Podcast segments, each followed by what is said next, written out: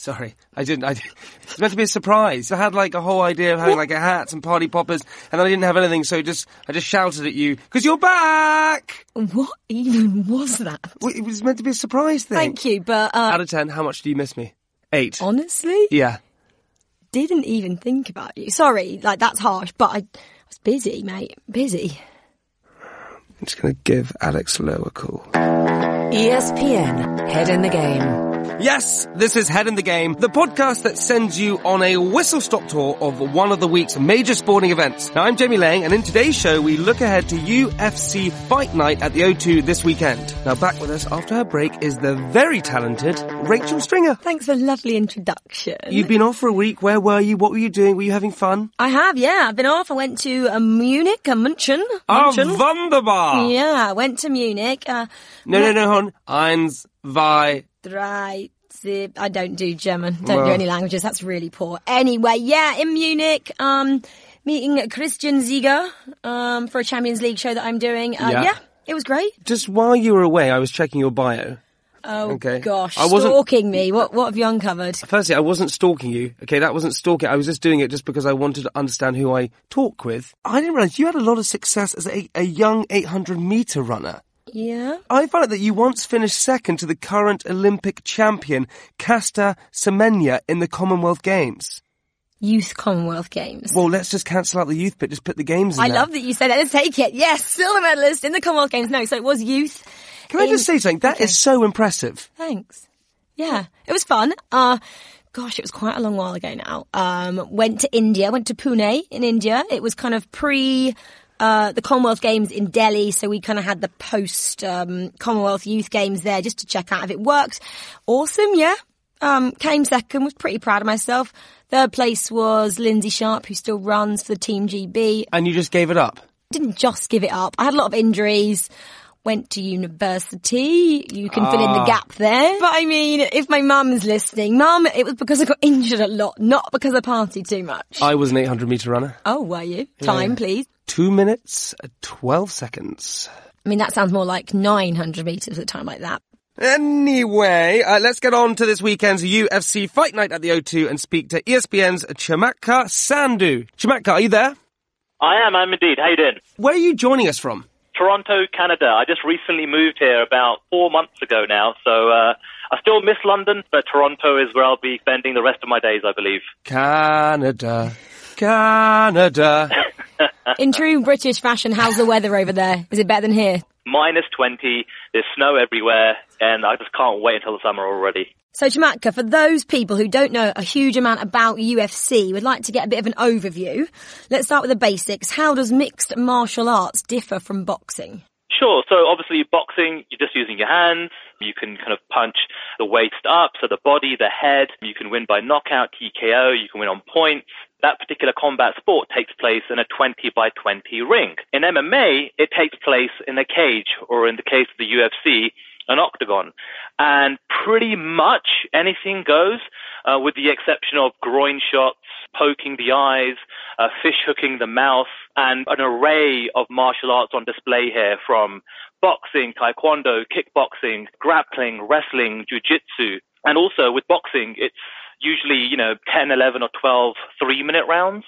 Whereas in MMA and in the UFC, every fight is three five minute rounds except for main events. Main events and title fights are five five minute rounds. So again, there's a massive disparity in terms of the type of conditioning um, fighters that compete in MMA have to get into, what kind of shape they have to get into, versus say a boxer. In MMA, obviously you can win by knockout, TKO. You can obviously win on the judges' scorecards, but also you can win via submission, either a verbal tap out, a physical tap out, or the opponent just being choked unconscious. And UFC is like the premier class of MMA, right? Absolutely. So the UFC definitely have the lion's share of the best fighters in the world under contract. They just celebrated their 25th anniversary last year. They definitely have the biggest brand exposure around the world. Of course, there's a, a litany of MMA promotions around the world in the US, in the UK, Europe, Asia. When you think about MMA, you think of the three letters, the UFC. They've done a fantastic job in just kind of breaking into markets, growing their brand in markets, really helping to um, help pass legislation and regulation in the sport. MMA was completely banned and illegal in New York, for example, in New York State up until just a few years ago. And then finally, you're now seeing some amazing events being held in Madison Square Garden. So that's just the tip of the iceberg in terms of who the market leader is in this sport. Absolutely. And then on to the event that we're talking about, which is next week. I guess it's fair to say that this is the best UFC lineup the UK has pretty much ever seen. Yeah, absolutely. In terms of the, the, the, fighters, the caliber of fighters on display, the number of British fighters on display, top to bottom, from the very first preliminary bout all the way up until the main event, hands down, top to bottom, this is the best card um, that the UFC have ever put on in the UK. Now, there have been perhaps some more important singular fights that have taken place in the UK. Obviously, the one that comes to mind is Dan Henderson versus Michael Bisping, where Michael Bisping was a UFC middleweight champion and defended his title against Dan Henderson, and that was a pay-per-view event that took place in Manchester just a few years ago. But if you just take the, the singular fight equation and put that to a side, top to bottom, hands down, this is an incredible card. But for anyone who's never been to the UFC event, can you just sort of describe the format and what atmosphere there'll be going on at the O2? Obviously you've got all these cards, you know, you've got the preliminary cards that take place, and, and I think the key difference between the, the fan experience at an MMA or a UFC uh, specific event is versus boxing. I've been to a bunch of boxing cards, both in the UK uh, and in Vegas. I've been to Mayweather fights before as well. And typically the boxing crowd usually kind of turns up fairly late up until maybe the co-main event or just kind of get into the arena just for the main event. Whereas the way MMA fans and the culture of MMA has kind of grown over the years. Everybody likes to be there from the very first fight.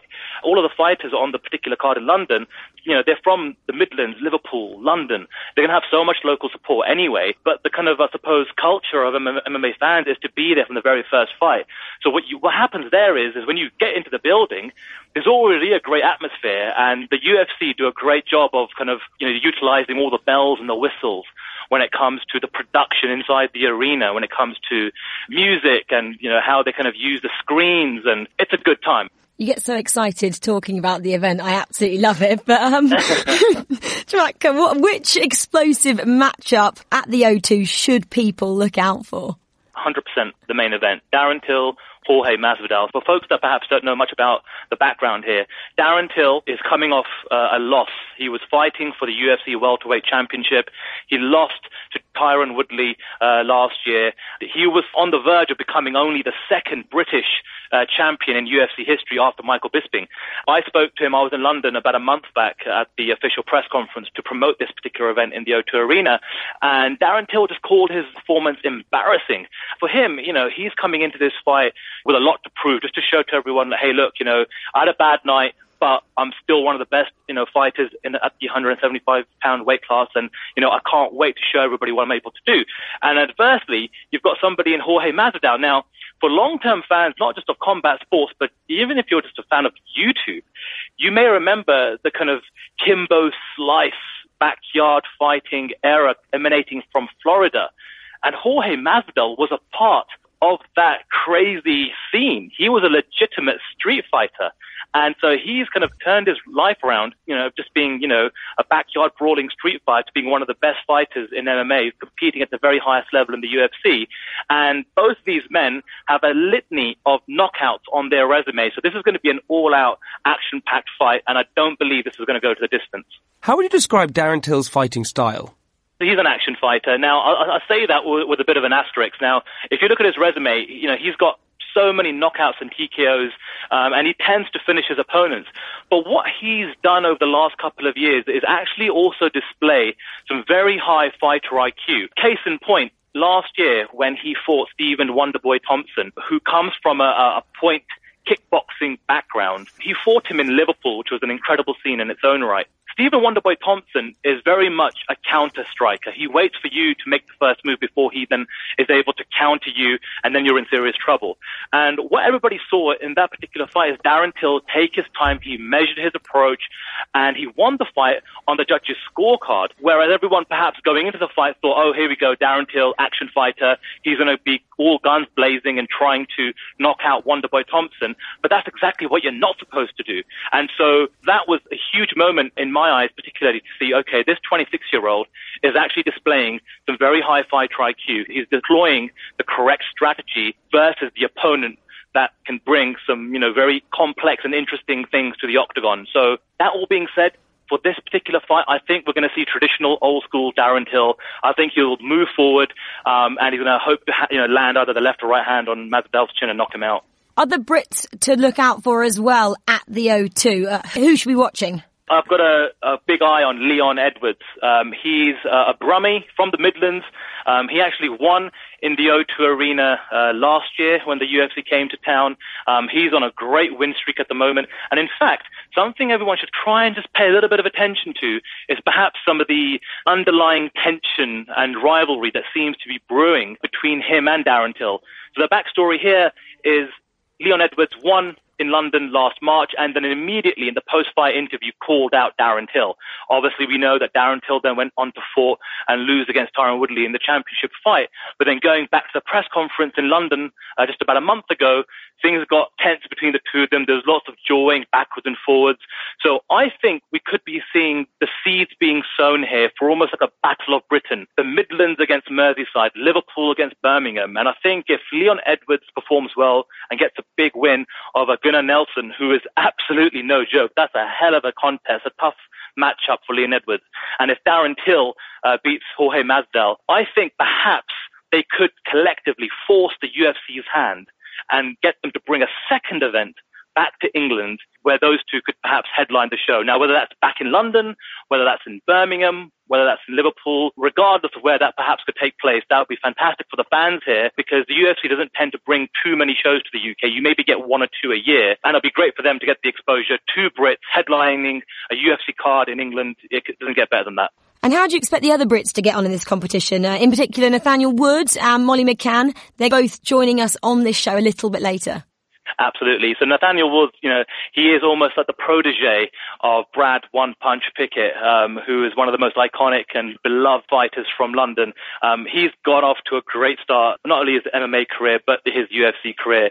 Uh, he's young, uh, but everyone seems to kind of think that he could be one of the next big stars to emerge from England. He's got a great look. He seems to have taken to the media very well, uh, and he seems to enjoy the spotlight as well. And in Molly McCann, fantastic story again. You know, look, we don't have too many British female fighters in the UFC. Molly McCann is a part of this generation of fighters that are emerging from Liverpool, a massive burst of fighters that have come from that whole region over the last couple of years spearheaded by Darren Till. So this is going to be a huge moment for her. Things didn't go her way on her UFC debut. She lost there. Uh, but I know she's kind of been eager to kind of get back. And again, to perform in the nation's capital is a massive moment for her. And I'm expecting her to do big things as well. Do you think MMA is more popular than ever in the UK? Without a doubt. I think the biggest indicator of how big a sport is in any country can be signified by who is broadcasting the sport. So if you look at the UFC, right now they've got this great deal with BT Sport. They just re-upped their deal for another three years. And then if you look at their rival, Bellator MMA, Bellator just struck two deals. One with Channel 5, where Channel 5 is going to be airing all of their European Fight Night series and, and some, you know, US cards as well. And at the same time, they also just struck a, a deal with Sky Sports which is just fantastic. Now, Sky Sports are going to be showcasing a number of Bellator events prime time. You know, I think the biggest challenge for MMA fans in the UK is okay, you, for the big fights, you have to stay up until two, three, four, five o'clock in the morning, and that's just the norm. I did it in the 90s when, you know, it was Tyson and Lennox Lewis and, and Holyfield and almost graduating into becoming an MMA fan. That's just become the norm. But now, with so many more events being held in the UK and Ireland and, and in Europe, we're getting a lot more cards in prime time, but also being broadcast in prime time, which is where you're going to see the biggest explosion of new fans drawn into the sport. So that's huge. BBC Sport Online and BBC Radio 5, I believe, just struck a deal with the UFC to have John Gooden and Dan Hardy provide alternative British commentary live. That's massive for the UK. So it's getting so much coverage, and obviously we've had the world champion Michael Bisping, and we've had Darren Till, like we've just mentioned. Have all those factors contributed to the caliber of the UK MMA fighters just getting better and better? Absolutely. I mean, you know, Michael Bisping, he literally carried the heavy water quote unquote, so to speak. You know, when nobody would give the sport any time of day in the UK, when no media outlets would want to, you know, cover the sport, just thought it was barbaric and just human cockfighting. Michael Bisping, along with Dan Hardy and a bunch of others, but Michael Bisping, he was definitely leading the pack there, was the one that was preaching to everybody and, you know, taking all the, the tough questions and speaking to the media, doing lots of PR and publicity for the UFC, um, and really helped educate a lot of folks who just thought that it was this kind of you know, blood sport. And since then, like I said, he's headlined so many shows in the UFC in the UK also then goes on to become champion. When you have a, a, nation that can have a champion represented in the sport, there's a trickle down effect. There's so many great gyms from Liverpool to the Midlands to London. Um, there's so much emerging talent. Ten years ago, if there was a good British prospect or talent that was bursting onto the scene and fighting in the UFC, that fighter, and this includes Michael Bisping, would typically go to the US for a camp or join a team in Florida or California to round out their game. That's all changing now. So many British fighters are staying at home because you've got some great coaches, some great training partners. Now you've also got so many events in the UFC and Bellator and also the regional circuit where you can actually start to build up a resume and get uh, some consistent fights. So the scene from the grassroots level all the way up until the top, the mainstream with the UFC, it's very, very healthy in the UK right now. Jamaica, thank you so much. You got me super excited for the weekend. I can't wait for it. Um, no worries. You know your stuff, man. Hell. Okay, uh, thank you so much for joining us today. We really appreciate it. Thank you very much. You're welcome, guys. Take care. Bye bye. Rachel, you're going to love this part, and don't hold your breath, you know?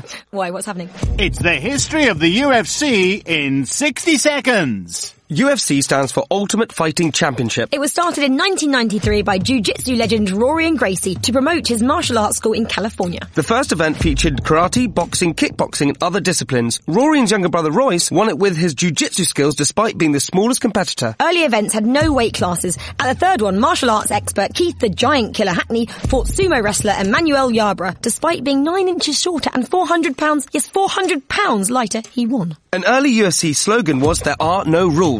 That was really true. Not quite. For instance, eye gouging was always banned, but you could headbutt, hit your opponent in the groin, and fishhook. That is, put your fingers in your opponent's mouth or nostrils and rip his flesh. UFC gradually cleaned up its act. For example, fishhooking, headbutting, and groin striking were all banned, and gloves were introduced. In 2001, UFC was sold to brothers Frank and Lorenzo Fertitta and former amateur boxer Dana White. The trio's company was called Zuffa, which is Italian for to scrap. They brought the sport into the the mainstream, emphasizing the safety of MMA, mixed martial arts. UFC is now seriously big business. It's shown in 165 countries, having bought it for $2 million.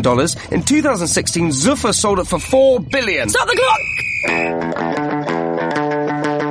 All right, I'm very excited because we are going to talk to one of the fighters who are on the bill for this weekend's clash. It's Nathaniel Wood.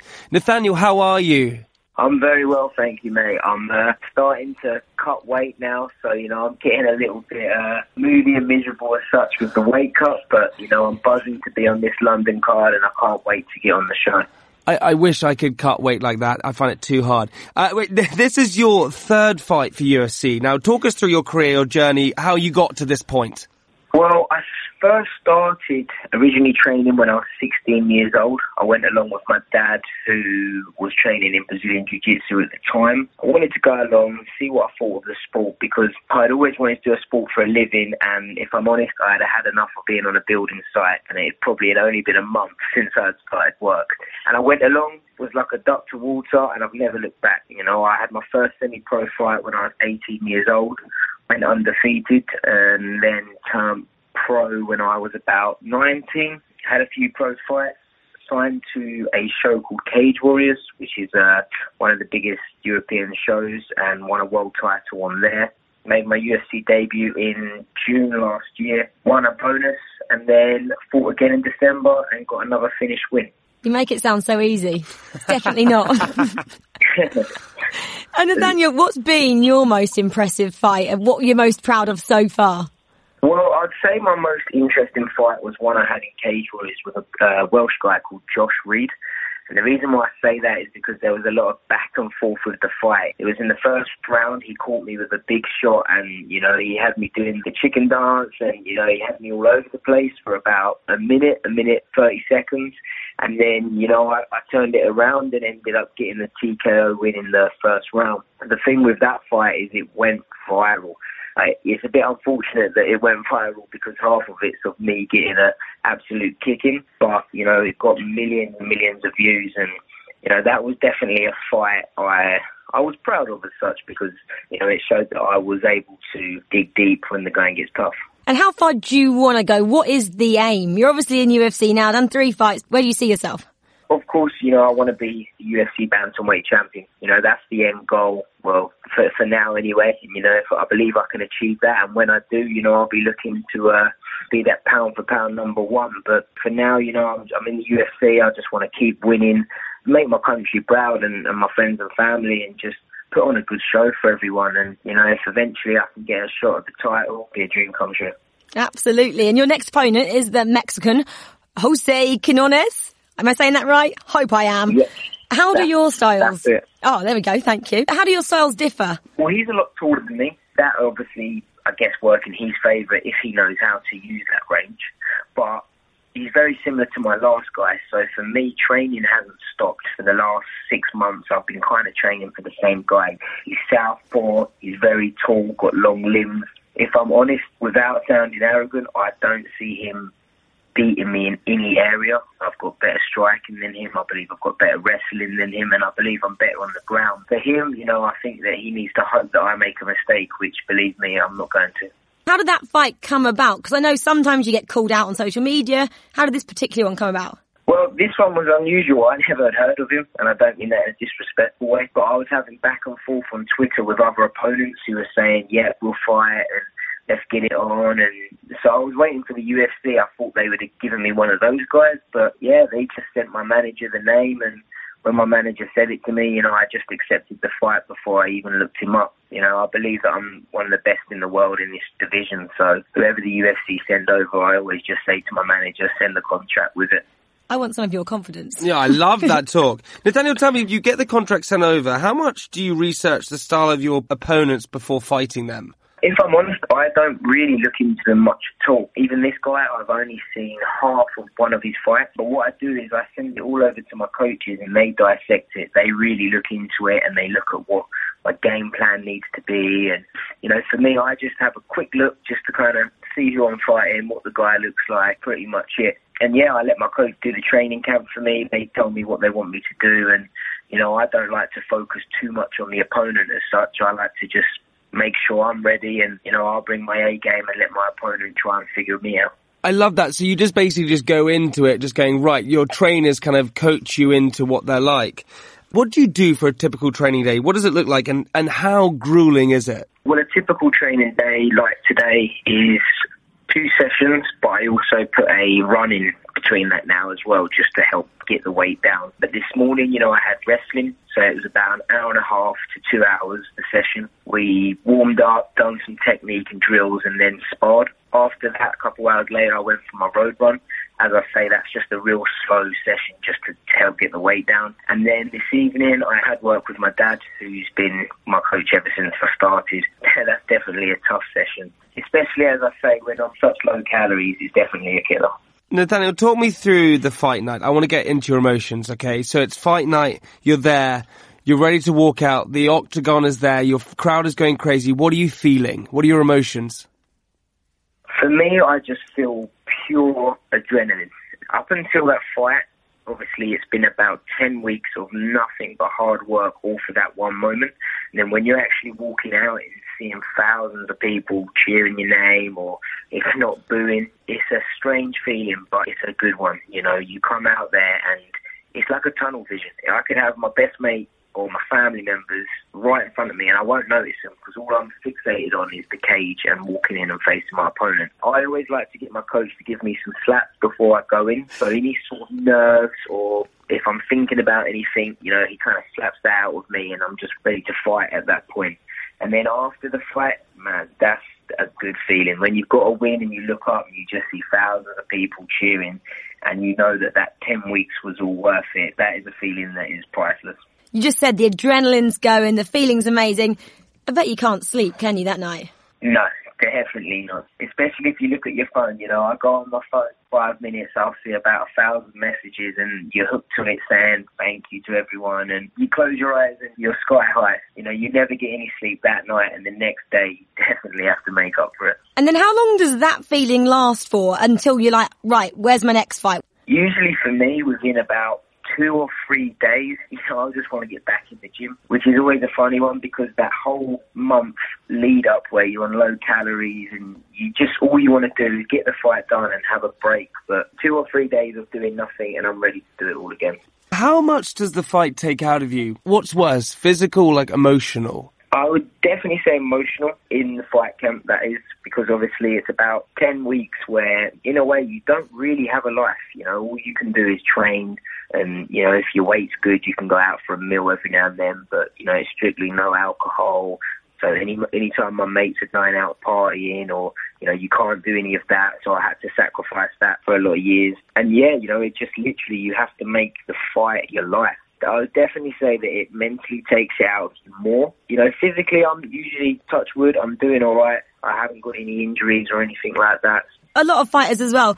I guess they have their own styles. And what about you? What's your trademark finish? Well, for me, I definitely class myself as a striker, even though I started with grappling. I believe the fans and the crowd, they want to see stand-up fights more. You know, people like to see knockouts. So my main intention is I want to be entertaining. For me, I like to come out and strike, and I like to have a fast-paced fight. If there's been about 10 seconds where me and my opponent are engaging, then I'm straight back in his face and I'm, and I'm looking for that finish. Your nickname is the Prospect. How did that come about? Well, it was actually me and my dad was watching a show called Sons of Anarchy, and uh, I love that they show. had the prospects on there, and and I thought, what was, I didn't really know the meaning of the prospects, and when I looked it up, it said uh, people that will achieve, do well in what they're doing, and when I it came to my semi-pro fight, my dad said to me, "When put down the prospect on your nickname because that's what you are," and it's stuck ever since. A lot of people have said to me, you know, you need to change the name now, but you know, I, I definitely think that'll be sticking with me till the end of my career. I mean, it's working, so do not change it. Please don't change it. We love it. I won't. Absolutely. And finally, obviously you're a Londoner. Where are you from in London? So I live in Malden, which is South London. Ah. Main training gym is actually North London, Tottenham Hale Station. So I spend the majority of my hours there. So you are a Londoner through and through. And what is it going to be like fighting at the O2? It is going to be an absolute dream. That's the one place that I wanted to fight from the very start of my career, and you know it's a good feeling to finally be on there and be on the main card. Well, Nathan, if you deserve it, if you want these things to happen, they normally happen. So you deserve every single thing. We wish you all the best of luck. Thank you so much for joining us. Cannot wait to watch you win. We'll be rooting for you, You got Nathaniel. this. Thank you so much. I appreciate it. Hey, Rachel. Yes, Jamie. Uh, you love football, don't you? Of course. Okay, what about playing football? I dabble. What about watching football in the pub? Jamie, is there a point to these questions? Yes, obviously there is. Okay, what if I was to say there's a once in a lifetime opportunity to actually play at a famous Premier League ground such as Anfield or St James's Park? Go on. Okay, well, get this. The BT Sport Pub Cup is all about celebrating grassroots football. It's about giving local football teams the chance to showcase their skills in a prestigious tournament. Interesting. What about a women's competition? Absolutely. They've introduced one this year, and every team that enters also gets a free kit for next season. Okay, sounds amazing. How do I enter? Okay, it's super simple, ready? All you gotta do is sign up for your local BT Sport Pub before the end of March. You'll find more details by searching for BT Sport Pub Cup. I'm in. Rach, I'm very excited because I love getting feedback, okay? Big shout out to every single person who sends us comments. We love hearing from you all. And the first one is Debbie in San Diego. And she says, following on from last week's suggestion of an episode dedicated to great sporting failures, which followed the previous week's suggestion of great sporting injuries, which followed our great sporting rivalries episode, how about a show about great sporting animals? Debbie says she's an animal lover and she doesn't think they get enough credit in sport. Wow. I mean, wow. I didn't see that one coming, Rachel. Well, obviously, there's plenty of horses and dogs and. Okay, what about fish? Do they count? I mean, angling, okay, bear with me, is a very popular sport. Should we stick to mammals? Okay, pigeon racing. Not a mammal, Jamie. Or define a mammal. I think we're probably getting off the point.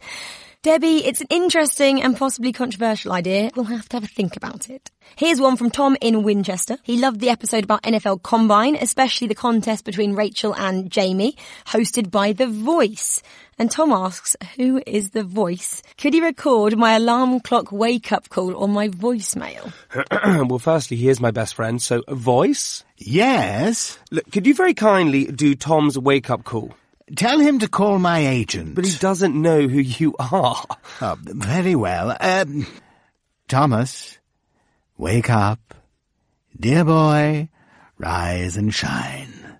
Another day awaits. Tom, get out of bed. Now! Tom! Tom! Calm down, voice. Oh, sorry. Femi from Lagos has loved our previous basketball shows and wants to know when the next one will be. Well, Femi, not long to wait now because we will be covering the March Madness event next week, so make sure you join us for that one. That is right. Keep your feedback coming. We love hearing from you. And remember, we are on Facebook, Head in the Game Podcast. What about tortoise? No. ESPN, Head in the Game. Right, let's talk to another fighter on the UFC Fight Night bill. It's Molly McCann. Hey Molly, how you doing? I'm brilliant. How are you? I'm good, thank you. Molly, so good. Molly, I need to ask you a quick question. How did you get into MMA? I was on the night out. I was in a nightclub. I got sent home because I was too drunk. And I came home and Ronda Rousey was fighting Liz Carmouche for the bantamweight title. I sent my coach Paul an email saying I want to be like that Ronda Rousey there and there at like five o'clock in the morning. And then the next day I joined the gym. And that was six years ago on the 23rd of February, I think. Did you face any obstacles getting into it uh, because you're a woman? No, not really. I think I come from amateur boxing. I'm from football um, before I started MMA. MMA is the only thing that's been treated me with pure equality since I've started. Since I was a kid, it's the only thing that's opened me with open arms all around the world. I've never had an issue, not yet. God, that's interesting. You mentioned there Ronda Rousey.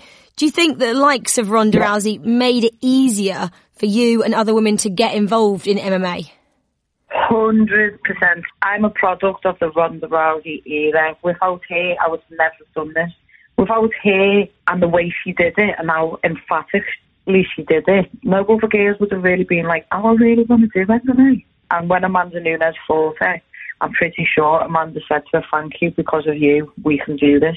And Molly, tell me, what is your fighting style? And like, and and do you have like a trademark finish?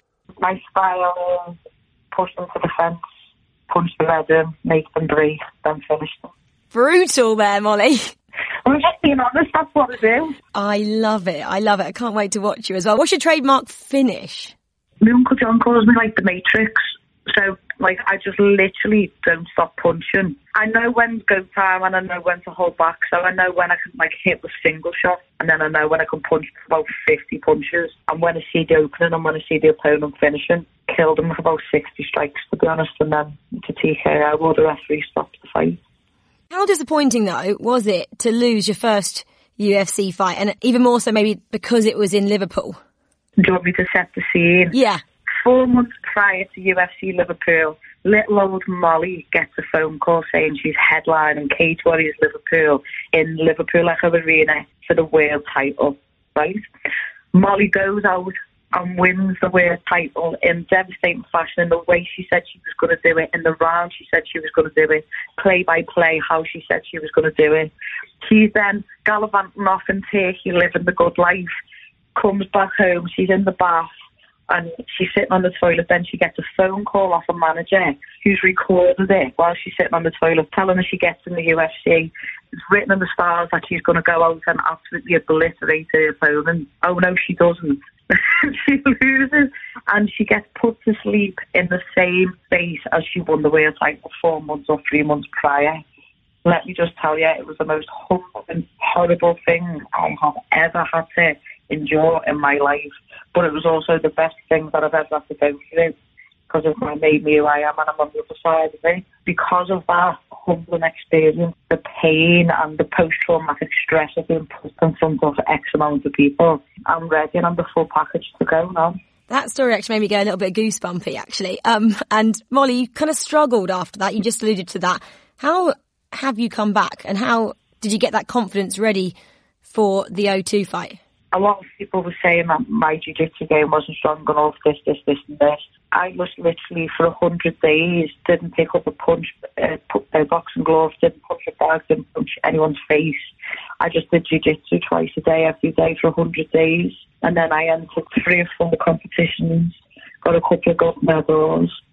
And then just before Christmas, I got my purple belt in jiu-jitsu and I'm capable of tapping black belts now and not getting tapped by black belts. So my coach said I'm not putting you back in until you can tap a black belt and not get tapped. And then for me, that was the nod then. Like, because I've done it, I know that I can get in there. The same thing's not going to happen again. My confidence, I don't have to hold back when I'm striking. Because if you get to a really good wrestler or grappler, if you're a striker, you have to make sure you don't kick low in case they catch your leg and take you down. And there's loads of different stuff that you can't do. But now, where they're giving flying fuck, it's just like, do whatever you want to me because I'm going to punch your head in. And if you take me down, I'm going to pop straight back up and punch your head in again. Do you think the whole experience of being put to sleep and the whole experience you felt in your hometown, do you think this has made you stronger? There's no further place than down that I could have got from that moment. Do you know what I mean? The only way was up, mate. So, do you know what I mean? I've spent hundreds of hours on that mat since that fight, and I've not done really too much different to what I've always done. I've just had an extremely stronger focus on one area. I don't feel like I'm going to be beat for a very, very long time because no, one's invincible and everyone's got a number. Do you know what I mean? It's not like boxing where you can just pad your record and everyone's got the number and stylistically you're going to come up against people who their style will beat your style. It doesn't mean they're a better fighter, but their game plan outdoes yours. So I just think I'm at a level now where I've leveled up and people aren't going to be able to deal with that. And Molly, I've read as well that it's not just been about all the, the training that you've put in, that you've changed your diet a bit as well. Yeah, um, I'm working with John Moores University.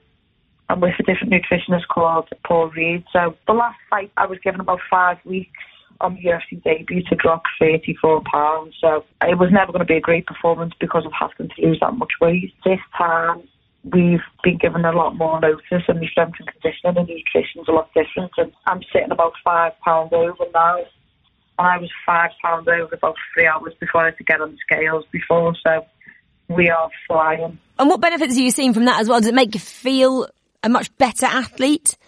Feel good, look good. You know, if you've had a sunbed, your hair done, and your nails done, and you're going a night out, you're going to feel amazing, aren't you? So if you're a fighter and you've got shoulders popping, quads are popping, your bum looks good, and you've got a six pack, and everyone's complimenting you, and then you start training better. It's it's a little bit of a placebo, but the numbers don't lie. And I've literally just finished the second year at the beginning of camp. My one rep max on a squat was 105. I've just air squatted three sets of five of 110. My weight is 60 kilos, so I don't know. I'm just a whole different athlete. I got to the, elite level of half, and now I'm at the elite level. We've added sides and you're just going to see a whole other meat go. Oh, I love it. I love how like, obviously you're, you're looking good, you're feeling good, you sound super confident, but your next opponent is Priscilla Cachoeira. How'd you plan on defeating yeah. her? So she's like a Brazilian version of me. Doesn't back down. She wants it. She's a brawler. She's just like a Brazilian scouser, really. Is that not even more difficult uh, then, that you're quite similar? Well, she's going to come at me wild but I can't be like that now. I've got to chop down the tree when I see the moment, go for it. So she's never been finished with punches. She's only been finished once by the champion of the division. And for me, if I could finish any quicker than the champs did, then that, that's a bit of a statement for me. We've got a game plan, and after the fight, you'll you'll see what the game plan was. I just don't want to say it just because Fair enough, Molly. Yeah, that's fair enough. Molly, tell me, if you could say your ambitions in the UFC, what would you say that you want to achieve? I'm pretty sure this is the truth. There's never been an English female win at a fight in the UFC. So I'd like to be the first female English woman to win a fight in the UFC. I'd like to be a little bit of a role model and an ambassador for female MMA in the UK. I'd like to win a world title in the UFC and I'd like to fight in Madison Square Garden before it's all said and done. Dream big. I love that, Molly.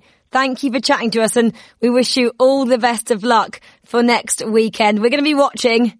Perfect. Well, if you do, if you media day or post fight, I'll be the loud scouts running around with a pint of cider and all that. Love that. Love Can't that. We, wait. sh- we sure, we, we, yeah, absolutely amazing. Thanks, Molly. Thanks, Molly. Enjoy your dinner. Good luck. No problem, thanks. There are loads of you out there who enjoy watching UFC, but none more so than our next guest. It is this week's superfan, Taylor Kovacevic. How are you doing, Taylor? Hi, I'm very good, thank you. How are you? Yeah, I'm really well, thank you. Great to have you on. Thank you for having me. Thank you for joining us. So the first question I have for you is, why UFC? What attracted you to it in the first place? When I first started watching UFC, I kind of had to see it in like different spurts growing up because it wasn't as readily available as it is now. So I'd catch it from time to time when I was at a friend's house or an uncle's house. My uncle is quite into mixed martial arts, so every now and again he would have it on. I think the first time it really caught my eye, I was watching a fight with Anderson Silva versus Vitor Belfort, and he kind of knocked him out with a front kick. And then from then on, I was kind of like a bit obsessed with watching it. And it was just a lot more exciting than boxing was at the time. Boxing was kind of the thing that I was really into before that. And then as soon as I found this, then it was kind of a bit more up my street, I think. Have you ever had a go at it as well? You watch it, but have you actually got in the octagon? no, not yet, not yet. I mean, I have been thinking about it. I ha- it did make me, it did make me take up jujitsu actually for a while. So I've been doing jujitsu for the last year or so, like on and off, and I find that a lot of fun. But actually, uh, doing mixed martial arts itself, I haven't quite gotten into it yet. But I am planning to at some point. Yeah. Well, we'll get Jamie in the um, octagon with you. I'm sure he'd love to take you on. Yeah, I tell you, I'm gonna, I'm gonna fight you in the octagon. I can't wait. And you're lovely. a big guy, so it's a long way to fall, buddy. Um, yeah, I hear you. I hear you. Taylor, you know, UFC is a pretty aggressive sport. It's quite gruesome. What do you think about that? if I'm honest, I know it's quite violent, I know I've watched it with some people who don't like to watch it because of that. But in terms of like a competitive sport, I don't think there's anything as competitive as that. I mean, it's one person versus another person.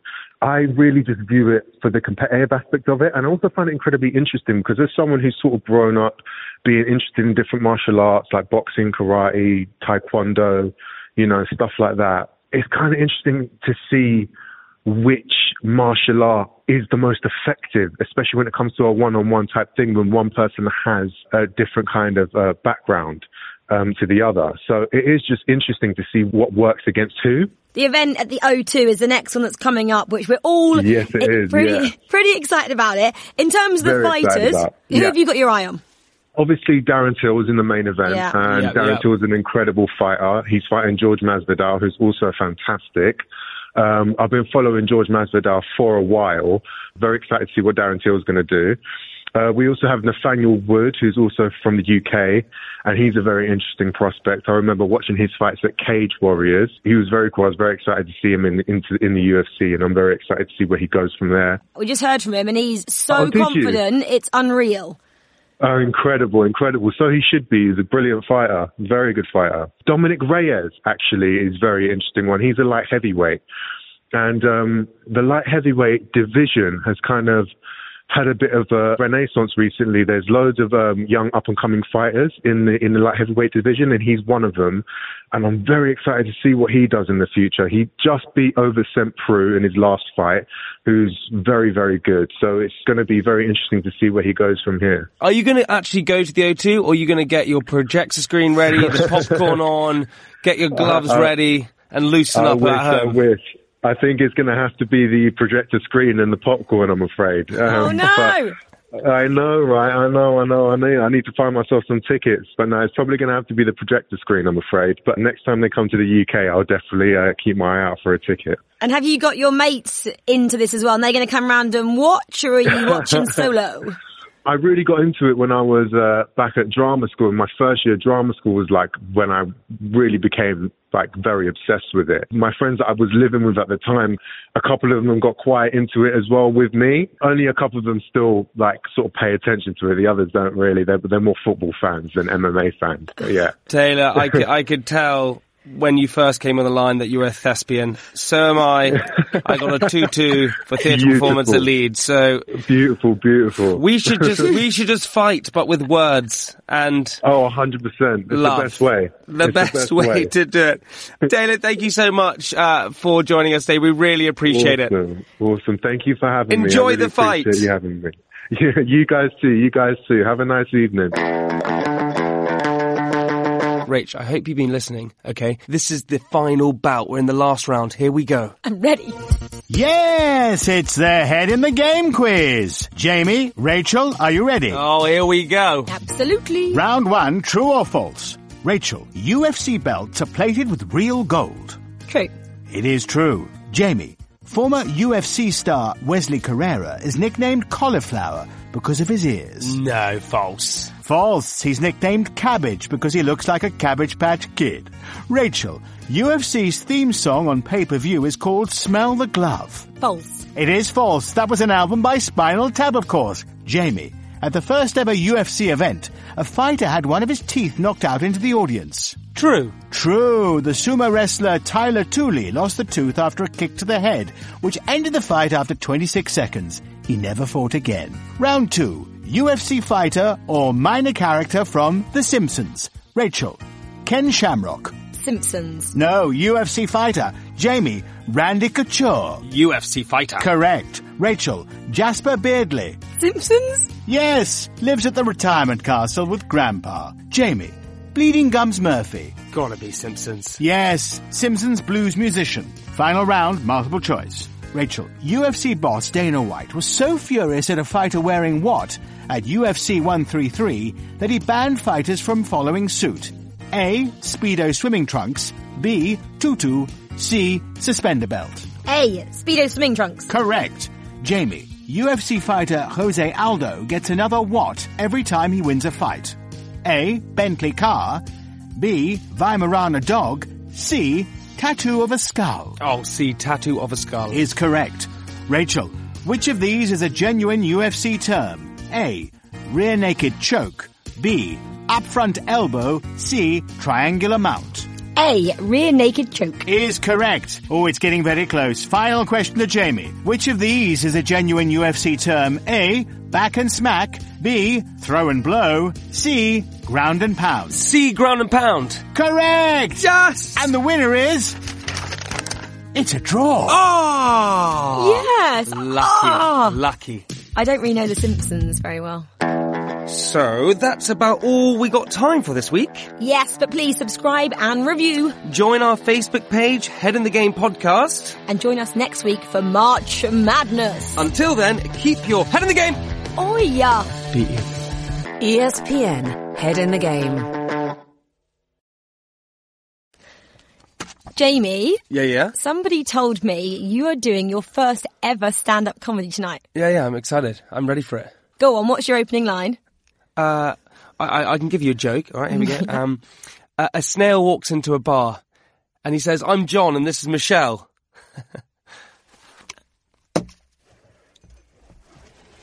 what? What?